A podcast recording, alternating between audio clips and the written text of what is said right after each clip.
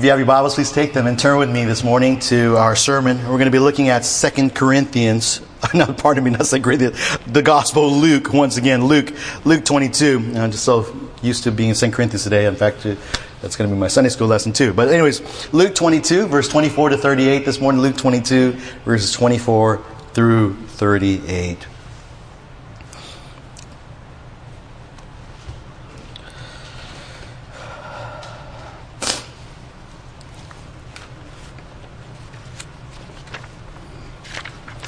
We continue our series through uh, the Gospel of Luke, and just that uh, where Jesus is presented as the Son of Man, who is the fulfillment of all of God's promises.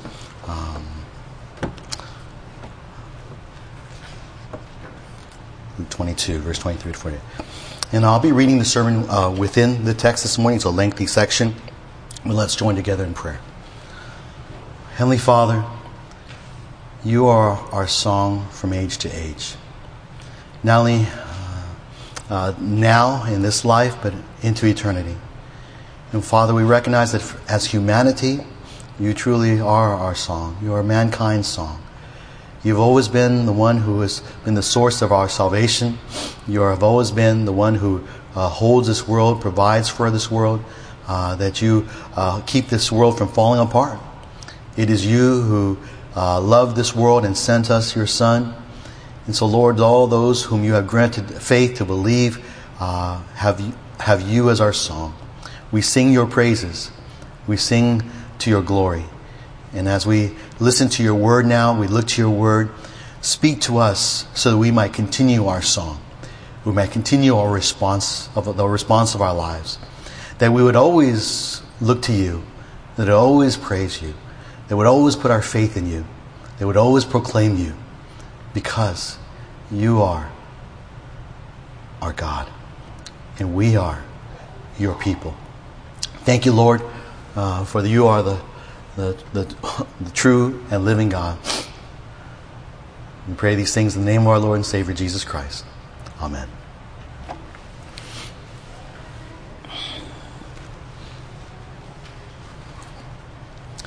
The stories have all become too familiar and too prevalent.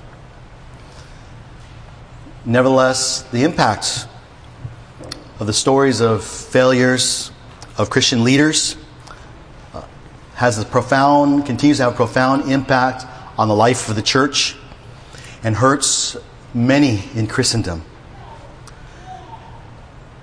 The amazing singer who commits adultery, leaves her husband for another. The gifted pastor who denies the faith and forsakes Christ. The respected apologist who sexually abuses a series of numerous women. Whenever a well known Christian, and especially a Christian leader, fails or forsakes the faith, it does something to the church. It does something to other Christians. It tests us. It tests our faith. There are some who begin to wonder if the Christian faith is something worth following anymore. If that person had faith and they did that, then what worth is this faith that I have? Some start to think that they don't need organized religion. Oftentimes, uh, at the, those are, they, they leave because they're abused by church leaders and they stop attending church, though they might say they still believe in Christ. Others are so disappointed that they completely leave church and Christ behind, never to, return, to enter the doors again. Whenever leaders or close friends in Christ fail, it is an occasion, it's a circumstance that may tempt us to forsake Jesus as well. And at Jesus' Last Supper, he has revealed to his disciples that one of them, one of the twelve, seated at the table, one of the twelve who's sharing the very same bread, the same cup that's passed around, is going to betray Jesus. He's going to fail in the most heinous way. And they, of course, at that time, they didn't know who it was. But eventually they would realize that it was Judas Iscariot who would betray Judas, Jesus for 30 pieces of silver. Who would feel sorry about it afterwards, and then instead of returning Jesus, goes off and hangs himself. And like the failure of our respected Christian leaders today, the failure of Judas would test the faith of Jesus' disciples. And Jesus' arrest, trials, as well as death would, would test their faith as well. And Jesus understands that what is about to happen to them And so he wants to prepare them. In his final words before his arrest and trials, he wants to say these are his last words, really, to them. From this point on in the Gospel of Luke, he will say no more to his disciples as a group. These are his last will and testament to them. And he wants to equip them so that their faith may not fail in light of the circumstances that are coming soon upon them. And we too, as believers and disciples of Christ who live in a fallen world where Christian leaders still fail, where there are still circumstances that test our faith, that cause us to really question whether we want to continue putting our faith in Jesus, whether our faith, we may fall away ourselves. That we need these words of Jesus so that when circumstances arise such as those that tempt us to forsake Christ, forsake faith, our faith in Christ, we will have what we need to be equipped so that our faith may not fail. The setting of our passage today is the moments between Jesus' Last Supper and his trip to the Garden of Gethsemane where he's going to pray. Judas has already left and he's gone to go betray Jesus. There is not much time. Judas is going to go because he's going to basically tell the, the religious leaders where Jesus is at so that they could arrest him. Luke records in this passage the words that Jesus offers to his disciples and what is left of his time alone with his disciples. And in these words to his disciples, we see three situations, three little different kind of uh, instructions. We, I, and as outlined for us today, we're going to outline them as three circumstances that Jesus prepares his disciples to face so that their faith may not fail. Three circumstances that Jesus prepares his disciples to face so that their faith may not fail. All right, so let's take a look then at these three circumstances. The first circumstances that Jesus prepares his disciples for to face is when his disciples face pride, when you face pride. We find this in verses 24 to 30. Look, let's read the whole, uh, all verse 24 to 30. So, and there arose also a dispute among them as to which one of them was regarded to be greatest. And he said to them, The kings of the Gentiles lord it over them, and those who have authority over them are called benefactors. But it is not this way with you. But the one who is the greatest among you must become like the younger, youngest, and the leader like the servant. For who is greater? The one who reclines at the table or the one who serves? Is it not the one who reclines at the table? But I am among you as the one who serves. You are those who have stood by me in my trials. And just as my Father has granted me a kingdom, I grant you that you may eat and drink at my table in my kingdom. And you will sit on thrones judging the twelve tribes of Israel. When we consider what Jesus has just revealed to the disciples in the preceding passage, that one of them would betray him, he, it is surprising to sort of see this, um, this kind of next response from the disciples. And the response is that, it's, according to Luke, is that they begin arguing among themselves as to which one of them was the greatest. Um, it's like you kind of scratch your, how did that happen? One of you is betraying me, and then they go, I'm the greatest. How does that work? Well, disciples were young men, first of all. Let's go keep that in mind. They were young men. And, and you know, and we all have pride, but young men especially uh, have pride. And, and it's hard for them to hide their pride. They're often full of pride, and then when you were young men, so many of us were young men at one time. Uh, you remember how when you were with your peers and your friends, the other male friends, uh, a lot of times there'd be a lot of boasting. I'm better than you. No, man, I'm better than you. Ah, I can, I'm better at this than you. I can jump higher than you. I can run faster than you. I can uh, score higher score on Donkey Kong than you. I'm better than you. See? That's what we used to do, uh, and probably other more uh, grievous kind of boasting. But that's what young men do. Young men argue who was the greatest. And these young men were, these young men of Jesus' disciples were full of pride. And so they were found to be arguing among themselves about who was better. In this case, it was likely the likely discussion resulted from the accusation that one of them was going to uh, wanted to betray them. And so among themselves, they started discussing who's going to do it, who's going to do it. And then one might say, "Well, I know it's not me because I've tr- I have great faith in Jesus. Remember, I walked on water." And then the other one says, "Well, no, eh, I know it's not me because remember, I've been the one that's been bringing all the people to Jesus." And the other one says, "No, I know it's not me because I'm the one that Jesus loves the most." You know, it's easy. Any one of the disciples could have came up with the reason why it's not them because they were the greatest. They, they had some reason that elevated them above the others. Sadly, the matter of who was the greatest was this wasn't not just this one-time dispute, but it was an ongoing dispute among the disciples. Uh, Luke records in, back in Luke 9:46 of another incident where they were discussing among themselves who was the greatest. Uh, Matt, uh, the, the parallel uh, in, in the gospel in Matthew and Mark, there are other incidents where, where the disciples are jockeying for the greatest, for, for the positions to the right and the left of Jesus in the kingdom. We had, Jesus had to respond to them back in Luke with, by simply rebuking them all by, with an illustration of a child, that you need to have faith like this child.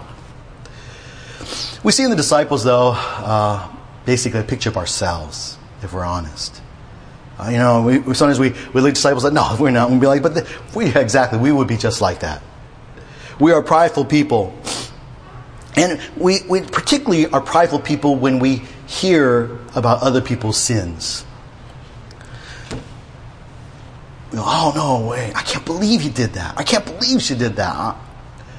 And the temptation is, we might not say it outright, but maybe our minds are thinking, oh, the fact that we say, I can't believe they did that, because we believe we wouldn't do that. That's the implication when we say that. I can't believe it. They did that. Saying that we, I don't think I would do that. Jesus told them that one of them was going to betray him. Each one started thinking that because of how great he was, it couldn't be him but rather the fact that they dwell in the flesh, that these men were, though they had faith in the Lord, they, they still were men of flesh. They, we still have that, uh, we still have that sinful, that sinful nature which dwells in the old man that's part of us. And so it means that in the right circumstances, it could be us. As Paul warns in 1 Corinthians chapter 10, verse 12, he says, Therefore let him who thinks he stands take heed that he does not fall.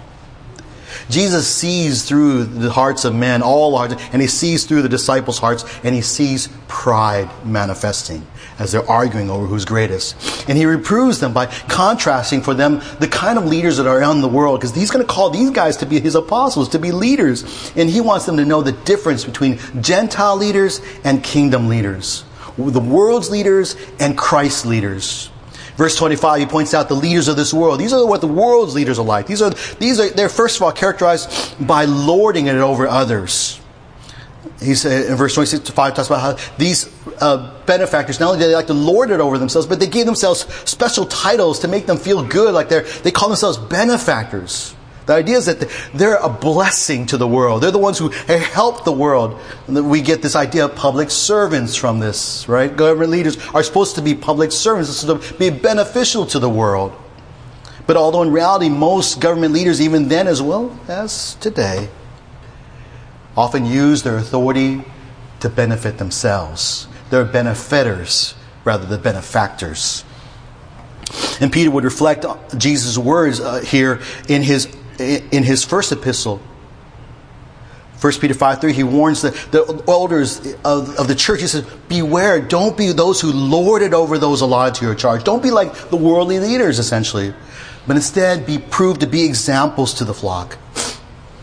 Jesus contrasts the world's, the world's leaders with kingdom leaders, Christ's leaders. And he says so, he reveals it in verse 26.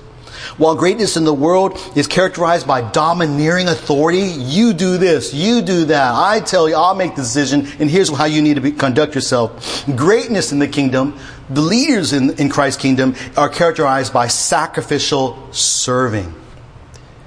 If you want to become great, Jesus says, you must become like the youngest. And the, in those days, the youngest were those who would respect and submit and serve those who were older. It was a position of humility. And he says, if you want to be a leader, then that is, you want to be first, then you must become like a servant, Jesus says. That's our Greek word uh, diakonos, from which we get deacons and deaconess. There are many deacons, deacons in the church who are servants. There are servant leaders of our church. They're examples of service to the body of Christ. Now, I was encouraged this week just to see the servants in this church. Uh, here we are at our, we, uh, this weekend. We've, we have an opportunity to have an indoor service, and a lot of things need to get done. But I was so encouraged by these two older gentlemen, particularly, that just said, you know, I'm, I'm going to show up. Uh, guy has to travel an hour uh, to get here, but he comes out early so that he can run our AV. Another guy says, I'm going to come, I'm going to come, and he's, and he's an elderly guy too. He says, I'm going to come, I'm going to come clean the building. This is the work of, ought to be the work of younger men. These older saints, many like them in this church, many in this room. Encouraged by them. body of Christ is to be led by servant leaders. Servant is one who willingly ministers and helps others. A servant is one who considers others' interests as being more important than their own. And Jesus, in fact, brings this home in, with an illustration in verse 27. He says to ask them a question who's greater? He gives us an illustration. The one who reclines at the table, so this, it's a picture of a dining table, a dinner, a banquet. The one who reclines at the table, really recline because that's how they ate back then. Or the one who serves at the table, the one who serves the food to those who are reclining at the table. In that culture, as well as our culture today, the one who reclines at the table the one who is being served, is usually perceived as the greater person, the greater uh, uh, one than, the partic- than even than the one who serves the table.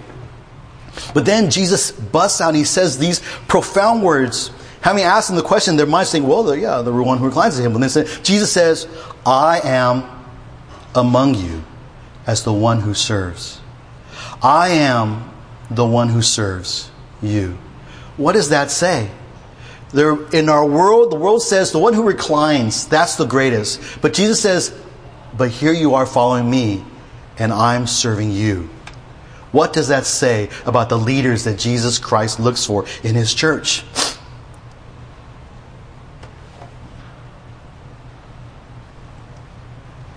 If you recall that according to John 13, Jesus had it was was it made manifest this amazing picture of service when he, uh, at the beginning of the meal, had taken off his outer garments and he put on the apron of a servant.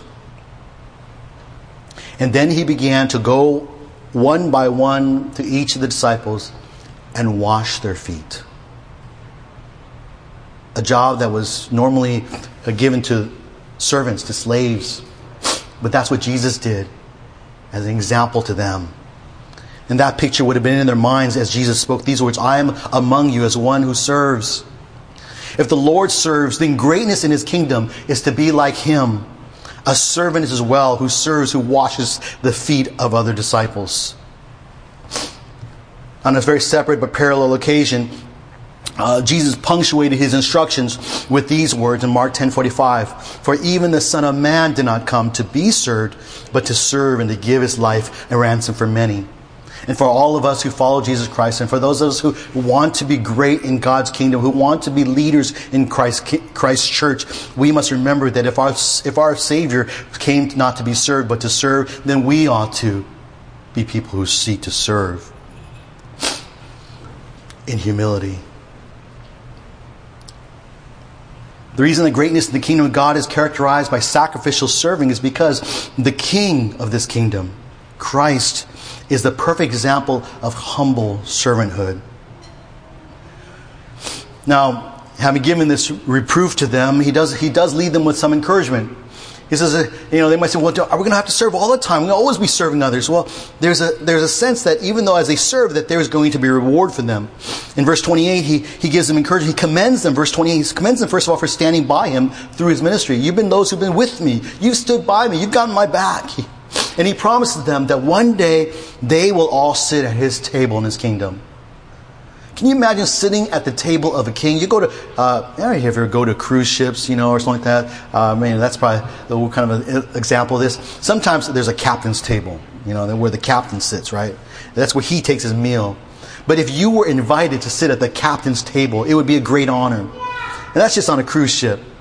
But the king of the universe, the king of all heaven and earth, the king who's going to reign for eternity, is going to one day invite these men, these 12 disciples, so that they will sit at his table and eat.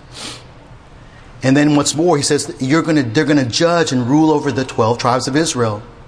Not only does Jesus here teach that there's going to be a future earthly kingdom, but also a future for national Israel, for Israel, the 12 tribes. The disciples are going to be great leaders. They're going to be used mightily of the Lord the, as the church begins. And, but their reward awaits them not in this life, it awaits in the future. Until then, the disciples must guard against pride by remembering that they are to be servants, that they are to be humble servants. In the ministry, there are many times that pride crops up in different ways. When we think that I'm better than someone else, when they, especially when they fall, I know better than someone else. My way my decision is the best way, best decision. We ought to do church this way. No, we ought to do church this my way. I know better. My idea is better than your idea. My teaching is better than your teaching. My faith is greater than your faith. My love is more. In many ways, that pride, we may never boastfully say it, but I think if we're honest with ourselves, we've thought these thoughts. And it, and it usually comes especially when we see other believers, other leaders fail, other Christians fail. In, in our pride, we often have an oversized view of self. We forget that we, who are we before the Lord Jesus Christ? Yes, we are saints, but we are first sinners who have been saved and sanctified and gifted for service, not of ourselves, but by the grace of God. It's all His gift to us. None of us, these were not uh, because we earned it or deserved it or it was innate to us. These are all gifts to us from God. The fact that I still stand here not fallen is because of the grace of God. And that keeps us, that, these thoughts keep us with the proper understanding of ourselves and keep us humble and reminds us that we ought to be like Jesus and serve when you face pride. Jesus prepares disciples not only to face when they face pride, but he also gives them a second circumstance which they are pre equipped for. Is when disciples, when you face failure. That's our second point. When you face failure, there are going to be times not only when others fail and you have pride, but there are going to be times when you fail. You're going to fail in the Christian life at one time or other. And somewhere you're going to fail terribly. We see this in the life of Simon Peter. Verse 31 and 34, Jesus uh, turns his attention to Simon. Simon, Simon, behold, Satan has demanded permission to sift you like wheat. But I have prayed for you that your faith may not fail. And you, when once you have turned again, strengthen your brothers. But he said to him, Lord, with you I'm ready to go both to prison and to death. And he said, I say to you, Peter, the rooster will not crow today until you have denied three times that you know me. Jesus addresses Simon Peter directly here. He says, Simon, Simon, the repetition of the name, calls him out for particular attention as well as concern. Peter was often the spokesman of, this, of the apostles. And even in his words, though he's addressing Simon Peter, he's addressing him in, the, in, a, in a sense, in the context as a leader among them. He's addressing all of them. Peter would become eventually even the leader in the early church. It would be his sermon in Acts 2 that would be so instrumental in bringing many to saving faith in Jesus Christ. And it would be natural for him to think of himself as the greatest among disciples. Certainly, if you were Peter, you probably would think the same. But that evening, Peter would experience the greatest failure of his life. And Jesus wants to prepare him for it. In verse 31, Jesus reveals that Satan, he tells Peter, uh, Satan has demanded permission to sift you like wheat, to sift you like wheat is actually the picture. And actually, the pronoun you, sift you, is actually in the plural. So while he's addressing Simon, he's actually telling all disciples that Satan has asked for permission to sift all of you disciples like wheat. The picture here is of sifting wheat, and maybe you're probably familiar enough with it. It's oftentimes wheat would be uh, when they harvest the wheat, and they would to, they needed to separate the chaff from the wheat. They would put all the wheat on a large kind of uh, uh, thing, and the, and they could just kind of shake it. You would shake it real hard, and sometimes you would kind of you know do the certain motions like a walk, kind of, and just to get uh, some of the light things, the chaff, to float up so that the wind would blow it away, while the heavier wheat grains would stay in the in the container. So Satan wants to sift you, shake you he wants to stir you up. That's what the picture Jesus reveals to the disciples. Satan has demanded to sift you like wheat, to shake you up, to see what you're made of, to show in Satan in Satan's mind to show that you're simply a sinner, weak, feeble, frail, ignorant. Reminds us this, this testing of, of, of, Peter reminds us of, of Job's testing. Remember in Job chapters 1 and 2? When Satan sought permission from God to test him. And Job was a blameless, upright, righteous man, fearing God. That, he, was, he was that kind of guy. But even Satan says, no, he, he, just, he only believes you and, and follows you because you give him all these blessings. Let me, let me test him. Let me take it all away from him. And I know he will curse you. That's what Satan's probably wanting to do here. Similar situation. He says, I know if you know, let me just touch Peter right now.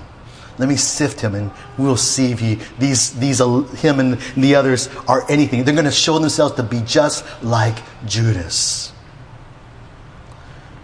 He wanted to show them, the accuser wanted to show them for the weak, fearful, untrusting followers that they were. And they often were, weren't they? Just imagine if Satan went to the Lord God and he says he wanted to sift, ask permission to sift you like wheat. What would be revealed in your life? Jesus knows that Peter, as well as the other disciples, are going to fail. They're going to fail when Satan sifts them. They will flee when the shepherd is struck. But notice what Jesus says in verse 32. Though Satan has demanded to sift you like wheat, Peter, but I have prayed for you Jesus prays for Peter. And that is, by the way, this uh, pronoun here, you, is in the singular. He says, But I pray for you, particularly, Peter, specifically for Simon Peter, in the face of, of Satan's sifting. Jesus prayed for Peter that, what did he pray particularly? That your faith may not fail that Peter would not forsake his faith in the Lord Jesus. And if Peter, if there was a man who was demonstrated mighty faith, it was often Peter. We already talked about how he walked on water. But the greatest manifestation of Peter's faith, at least in this in the gospel, was found in Matthew chapter 16, 16 verses 15 and following. Uh, when Jesus asked Peter and the disciples, Who do you say that I am? Peter, as of course I was as the spokesman, answered, other people might say who you are, that you're these, this person, that person, this person, but I say that you are the Christ, the Son of the living God. That's what, that was a, a, a, manifestation of Peter's faith in Jesus, that he is the messianic king. He is the Son of God, divine. And Jesus revealed that, oh, Peter, you're so smart, you figured it out. No, Jesus said to Peter, flesh and blood did not reveal this to you. It's not something that you figured out on your own, but it's because the Father revealed it to you. The Father gave you faith to understand that. And at that, Jesus promised that Peter's confession, and you are Peter, but upon this rock, a different word for rock, this rock of Peter's confession, this faith in Jesus Christ as Jesus as the Christ, the Son of God, that would be upon which Christ would build his church.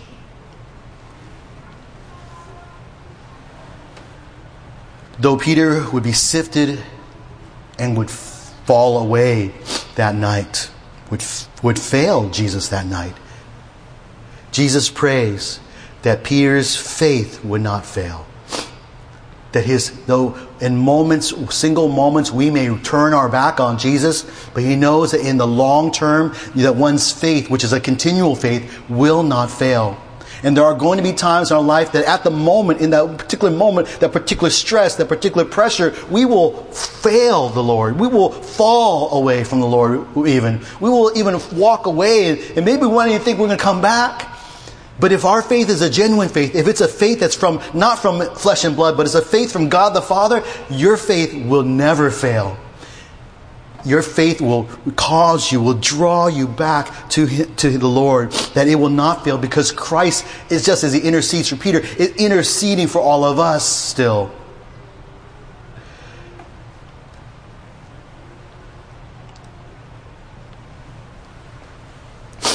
Jesus then exhorts Peter that I pray that your faith might not fail.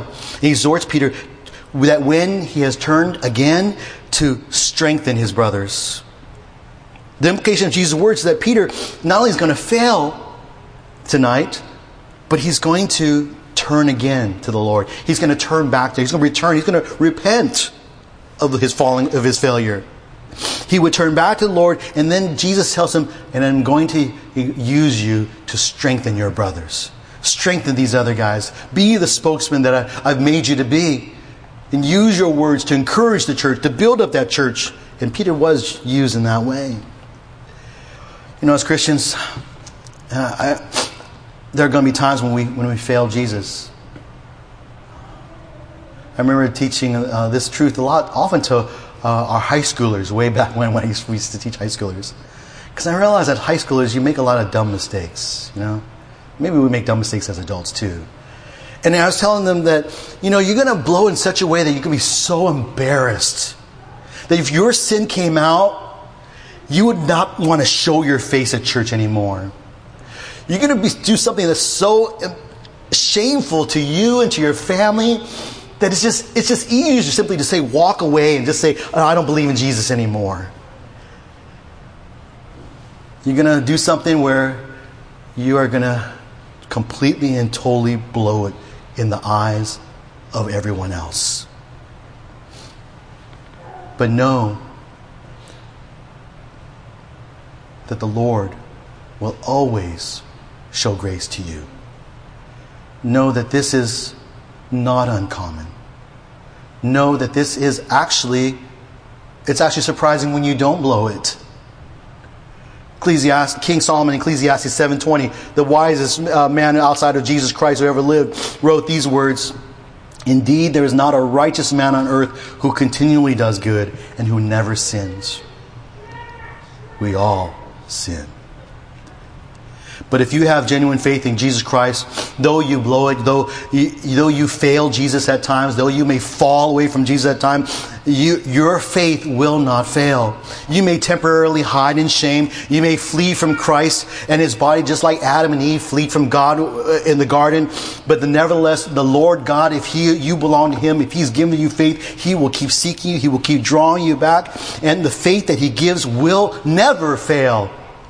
Praise the Lord never fail. And hopefully, if there will be a time in your life, hopefully sooner than later, you will eventually return to the Lord even after you've failed. That you'll realize that the, the, the, what you've done is a sin against God, and that you know that if that God is faithful and just to forgive us our sins if we confess them to Him, and if the Lord God forgives our sins, then then you're going to trust that the body of Christ is going to forgive you of your sins too.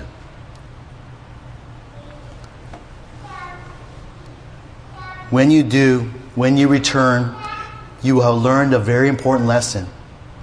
You will learn the lesson of God's grace. God's grace is abundant. It's not just amazing, it's abundant, it's overflowing.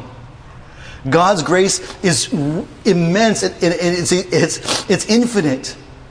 He shows grace upon grace to everyone who turns to Him in faith. And when you know the power of God's grace, you'll be better equipped to strengthen others when they fail. Is that not right? Why are parents so good in shepherding their children? Because they made a ton of mistakes. They may learn from them. They've learned the grace of God. And the best parents point the children, their children. They don't be surprised when their children disobey. That's just what sinners do. But that they point them to the grace of God that is in Christ Jesus.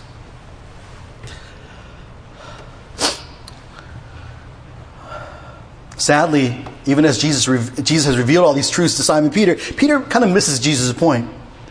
He says, oh, I pray for you that when that that your faith may not fail, and when you return, you're going to strengthen your brothers. Peter should, could have, if he was submissive to the Lord, he trusted the Lord. He could have said, Lord, I can't understand it, but I, I will, your will be done. You know, or, yeah, I'll, I will do my best. I will trust in you. But despite Christ's word, Peter refused to accept what Christ had to say. And he passionately states, Lord, with you, I'm ready to go both to, to, to death and to, to prison and to death. He has a sense that there's going to be a conflict coming up. He knows that Jesus is at odds with uh, the religious leaders, so he knows that they're trying to get him, and so he knows, he's willing to go to prison. Anyone think about that? Boy, that's a. There are times when when when followers of Christ have to go to prison. I, we keep let's pray for Pastor James Coates out in Edmonton, Alberta, Canada, who was arrested because his church his church dared to open their services indoors out of their clear conscience before the Lord. You may not agree with their conclusion and how they chose to but I think we all agree that before every Christian ought to have the liberty to have a conscience before the Lord to conduct themselves in the way that is in obedience to God and set uh, over man. Pray for the Pastor James Coates. He's still in jail because they have services that worship Christ. Anyways, Peter's, Peter's here, his devotion is, is like that. He, he said, I'm ready to go to prison. I'm ready to die for you. And we think that's, that's kind of commendable, actually.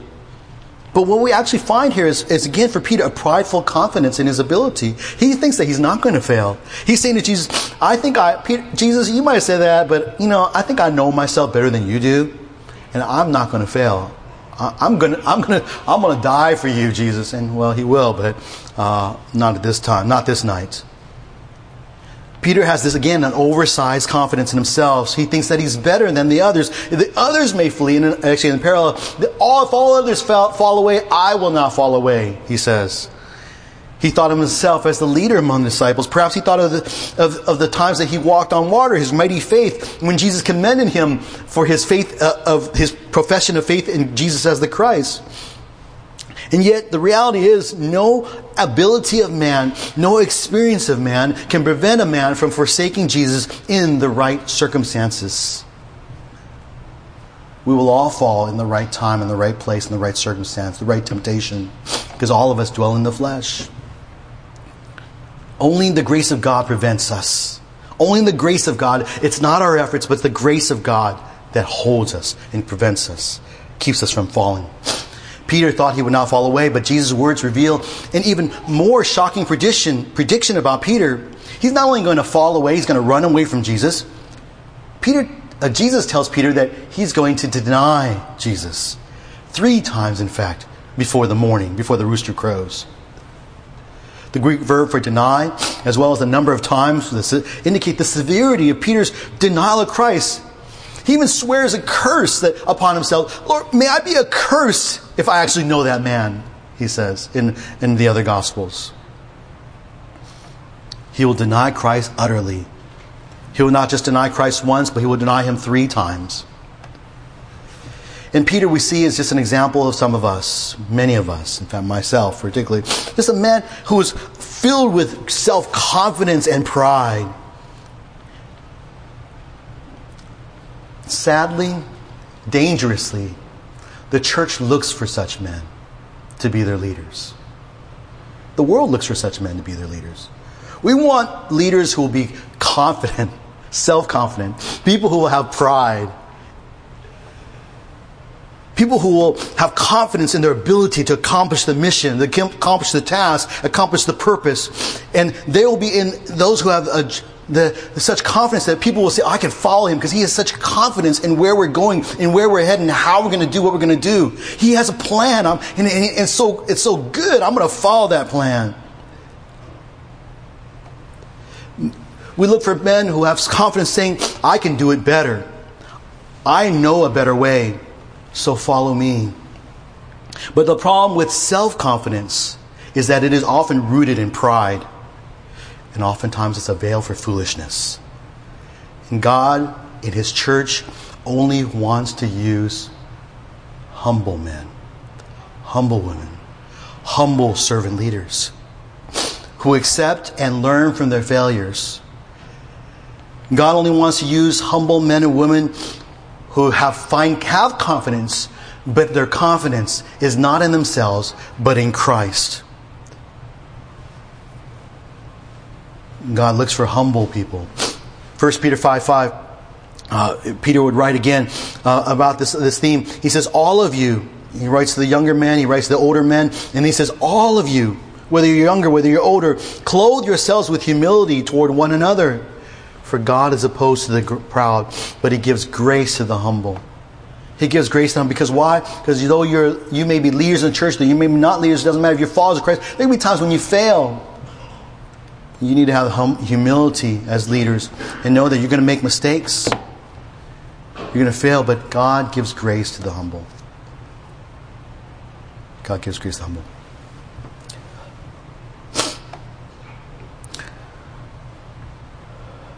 Peter had learned by 1 Peter 5, Peter had learned from his failure and was used of the Lord to encourage many saints, not only in the early church, but through his, his two epistles. Jesus then moves to prepare Peter and the disciples in one final circumstance. And that final circumstance found in verse 35 38 is when you face rejection. When you face rejection. Disciples of Jesus Christ are going to face times of rejection. And those can be times, especially when they're strong, when persecution is great, it will be times when you're tempted to fall away and fail. And you just say, it's not worth it. The cost of following Jesus is not worth it. And I'm going to go back to my old ways. This passage teaches this, but it's interesting because this is passage only found in Luke. This is just a, it's, uh, it's a, uh, it's not found in Matthew, Mark, or John, only here. Let's read verse 35 to 38. And he said to them, now he's talking again to the, to, the tw- to the 11 that are remaining, When I sent you out without money belt and bag and sandals, you did not lack anything, did you? They said, No, nothing. And he said to them, But now, whoever has a money belt is to take it along, likewise also a bag. And whoever has a sword is to sell his coat and buy one. For I tell you that this which is written must be fulfilled in me. And he was numbered with transgressors for that which refers to me has its fulfillment. They said, Lord, look, here are two swords. And he said, them, said to them, It is enough. As Jesus prepares his disciples for his death and, and their coming rejection, he indicates and reveals it by uh, t- indicating a change in the, their practice as those who will go out on his behalf.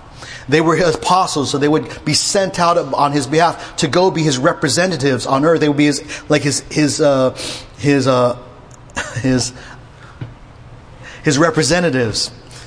In verse 35, he reminds them how when he sent them out the first time, uh, back in uh, Luke chapter 9, when he earlier sent them out to proclaim the kingdom of God, with, he told them to go out, he sent them out without having any provisions at all. He reminded them, I sent you out with you know, you, did you have to take anything? You didn't have to take a money belt. You didn't have to take a bag. You didn't have to take any sandals with you. Just whatever you had on you at that moment. And did you lack anything? He asked of them, and no, they did not. They had no lack. Why? Because as Jesus' apostles, particularly at that part of his Jesus ministry, Jesus' ministry was so popular, everyone was looking for Jesus. And if Jesus' apostles came into your midst, they, these apostles were treated with the same respect and reception as they would have Jesus. Jesus was so popular then that his disciples were received and provided for abundantly. But then verse 36, Jesus says, but now it's going to change. He says, but now, if you have a money belt, bring it along. If you have a bag, bring it along. If you have, don't have a sword, go sell your coat and get a sword. These are just simple, these are some instruments that you would have when you traveled. Uh, not, uh, quite common to, to, have money to hold your stuff, as well as uh, a sword for protection against thieves and robbers. In contrast, then, to the previous instructions, now disciples would have to provide for their own provisions. They have to bring their own stuff. They have to pack their own bags. They could not count, they could no longer count on others providing for their needs as they served as Jesus' apostles. What is going to change? Why the change? Jesus explains with the, with the phrase in verse 37 For, here's the explanation. This is why your conduct, your practice is going to change in the ministry where you're now going to have to provide for yourself. Because for I tell you that that which is written must be fulfilled in me, and it was numbered with transgressors. For that which refers to me has its fulfillment. Jesus twice emphasized here that Scripture has to be fulfilled. That there's going to be a change, and it's going to be the fulfillment of Scripture. And it's this fulfillment of Scripture that is centered on this particular one little brief statement that he says that this Scripture has to be fulfilled. And he was numbered with transgressors. Of course, all of Scripture is going to be fulfilled in Jesus, but Jesus points out here that this particular verse is going to be fulfilled very soon. This verse, this little phrase, is actually taken from Isaiah chapter 53, verse 12. Isaiah 53 and 52 is, is, that should always ring a bell in our minds because that is the, the most famous of all the servant songs in Isaiah. It's the fourth servant song. It's that one that it is the gospel in the Old Testament, essentially. You want to share with the gospel of Jesus Christ with someone in the Old Testament, you, you turn to Isaiah 52 and 53. That's, that's the most powerful picture of what Jesus did for us. But it prophesies concerning the messianic servant. I want to give you that whole verse in totality. There, the Isaiah writes, it's God is speaking um, of the Messiah, therefore, or of his messianic servant. Therefore, I will allot him a portion with the great, and he will divide the booty with the strong, because he poured out himself to death and was numbered with transgressors, yet he himself bore the sin of many and interceded for the transgressors.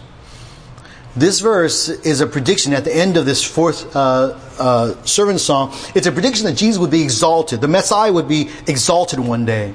He would be given a portion with the great. He will be able to divide the, the, the, the treasures, the booty with, with the, those who follow him. But this verse, this is a prediction of his future exaltation as a result of his death, essentially. It's his death that makes him exalted. It's a, it's a death because he poured out himself to death, it says. It's a death that, first of all, was a voluntary death. He, he poured out himself to death. It was a humiliating death. He was numbered with the transgressors. That's our phrase that Jesus quotes. It was a substitutionary death. He bore the sins of many. He, he bore the sins. He didn't die for his sins. He died because of our sins and it was a redemptive death. He interceded. He stood in the place.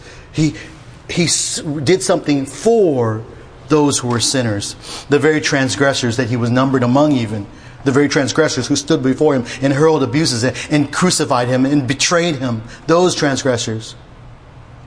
The righteous one, the servant, would justify the many through his death. He would save many through his death. And Jesus quotes this phrase in verse 37 to indicate not only his death, but particularly in the change in how he would be treated. That from this point, at this point, he had become in, remember, he just rode in on a donkey in the triumphal entry. Triumphal entry. He was the most well known, well respected man in all of Jerusalem. Even at this point, the crowds were with Jesus. But this night, from this night on, something will change.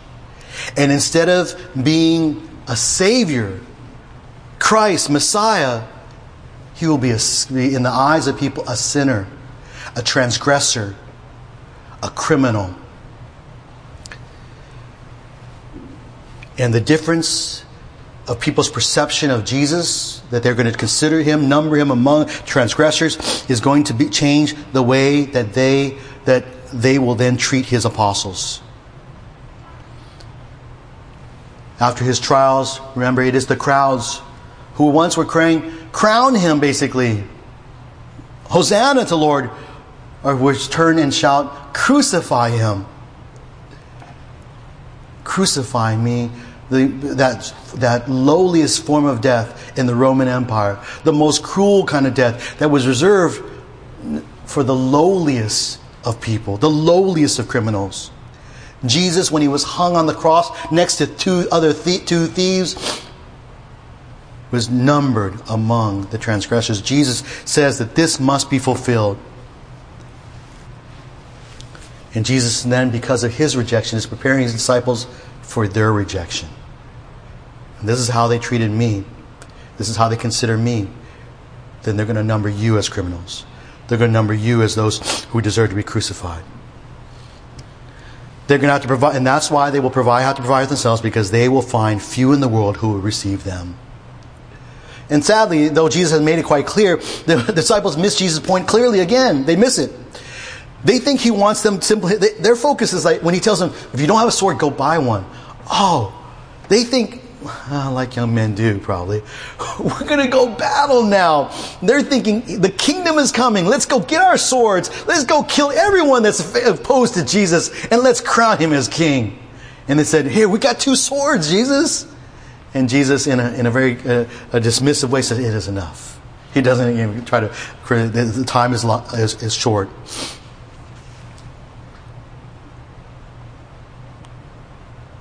Fact, Peter would use one of those swords to, and we know that Jesus not, the point is not that he wants them to all get swords so they can fight for him, because later on when Peter cuts off the, the ear of the, of the high priest servant, Jesus tells him to stop that. Don't you know I can call a, king, a legion of angels right now? But he doesn't. And he heals that servant. He, he, he has not called us to, to fight flesh and blood like that. Our fight is a spiritual battle. The saints, those who follow Jesus Christ, are, are in a battle, but it's a spiritual battle for the souls of men and women that they might come to repentance and saving, to be delivered out of the enemy who is Satan and sin. These disciples would eventually learn that they will, that they are th- this truth. At this moment, they are ready for war, physical war, while Jesus was ready for the cross.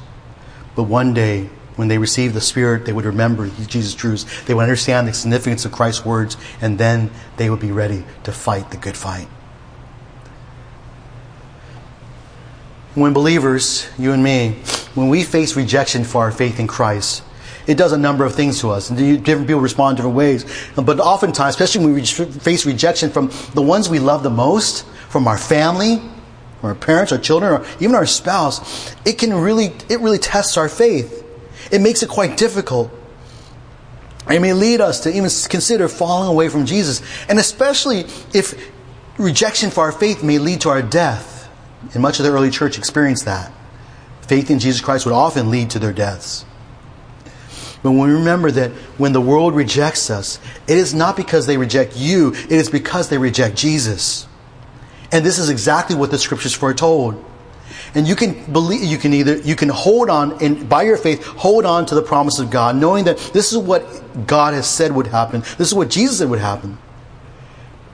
In the world, though they reject me, they're really rejecting Jesus. But the question for you to ask is whether, as, as you are tempted to perhaps fall away or tempted to forsake the Lord, to tempted even to draw back and be quiet about Christ, is ask yourself whether you love the treasure of Jesus more than the treasure of the world. For if you love the treasure of Jesus, then it will help you to not turn away and fall away from Jesus. Again, 2 Corinthians, this is almost like a 2 Corinthians message. 2 Corinthians chapter 4, verse 7 to 12, Paul would write these words, But we have this treasure. It's the treasure of the gospel, but this treasure really, it's, it's the treasure of Jesus Christ. In earthen vessels, we're just clay jars. We're clay pots, but we have this treasure in us so that the surpassing greatness of the power will be of God and not from ourselves. That's how, this is what God gives us the treasure of the gospel uh, so that when we proclaim the gospel of Jesus Christ, that God's power will be manifest and not our power. Verse, verse 8, uh, Paul writes, We are afflicted in a way, but not crushed, perplexed, but not despairing, persecuted, but not forsaken, struck down, but not destroyed, always carrying about in the body of, di- of the dying of Jesus, so that the life of Jesus also may be manifested in our body. You see, as disciples, as servants of Christ, we're always going to be experiencing afflictions, persecutions, despair, etc. But yet, remember that we're not crushed, we're not forsaken, we're not destroyed. Yes, we're, we're suffering because Jesus suffered. We're being persecuted because Jesus was persecuted. We're being rejected because Jesus was rejected. But at the same time, we do not lose hope because we have the life of Jesus in us. And that gives us hope. Though we, are con- we who live are constantly delaying over to death for Jesus' sake, so that the life of Jesus also may be manifested in our mortal flesh. So death works in us, but life in you. That we live and we endure persecution so that others might live, so that our life might be shared with others, so that they might have life, that they might live. Brothers and sisters, we may, we may die for Christ, but let us make let us make sure that we also live for Christ and tell others about Christ so that they too may come to have the life of Christ. That's what and that is in the face of rejection. Man, that's that's our charge. In serving the Lord, as we conclude, there are going to be times and circumstances when you and I are tempted to fall away from the Lord. I tell you in ministry, can I be honest? There have been several times throughout my ministry I just thought, I, I just want to quit being a pastor. I just want to quit. I just want to resign. I want to just walk away. I want to go spend time uh, with my family. I just want to go out and just stare at the ocean and do whatever I do. There have been times, I'm sure maybe that you've had times like that, when you just want to run away. But because of Jesus and the faith that He gives, because we have the Word of God. There are all these truths that keep that He keeps bringing back to our mind. Truths like the ones we learned today, and they keep us from falling away. We do not lose heart, brothers and sisters. These momentary and light afflictions are producing in uh, you and us an, an eternal weight of glory we observe these three circumstances in our lives that can be circumstances that give rise to us falling away pride, failure, rejection. All of them are possible, and there's others too, but these three, particularly, Jesus points out for his disciples. And as you be aware of them, and, and as you hear what Jesus speaks to the, each of these areas, may you respond with humble servants, service. May you respond on, with a, a, humility that turns back to Lord when you fail. May you respond with knowing that rejection is what is what comes with the territory of being a follower of Christ. But nevertheless, the treasure of Jesus Christ is much more valuable to hold on to. I'll leave you with three questions just to conclude. Are you one who seeks to be served or to serve? Pride will reflect in wanting to be served all the time. Humility will be one who seeks to serve. Secondly, question when you fail, do you turn to the Lord? You know, there's a big difference between Judas and Peter. They both blew it big time. But Judas was just remorseful. He had a remorse, and so did Peter. But Pete, Judas never turned back to the Lord. He just went and hung himself. He ended his life. He just wanted to escape it all. But Peter, though he was shamed and embarrassed, he turned back to the Lord. He acknowledged his failures and he confessed to the Lord and God used him mightily. When you fail, do you, is it your practice to return to the Lord? Don't run away from the Lord. That's, that is the natural response. Return to the Lord. We all fail. There's not a single one of us that don't, that don't fail at times. And how can you ask yourself, how can your failures lead to strengthening others? Because they do. They do. And thirdly, when you are rejected for your faith in Christ, how does the treasure of Christ, how does Christ, knowing that you have faith in Him, that He is the, the King, the Christ, the Son of the living God, how does knowing that you have Him help you, comfort you in the midst of your afflictions? Because that's what comforted Paul in his ministry, and that's what's designed to comfort you and us, you and me today.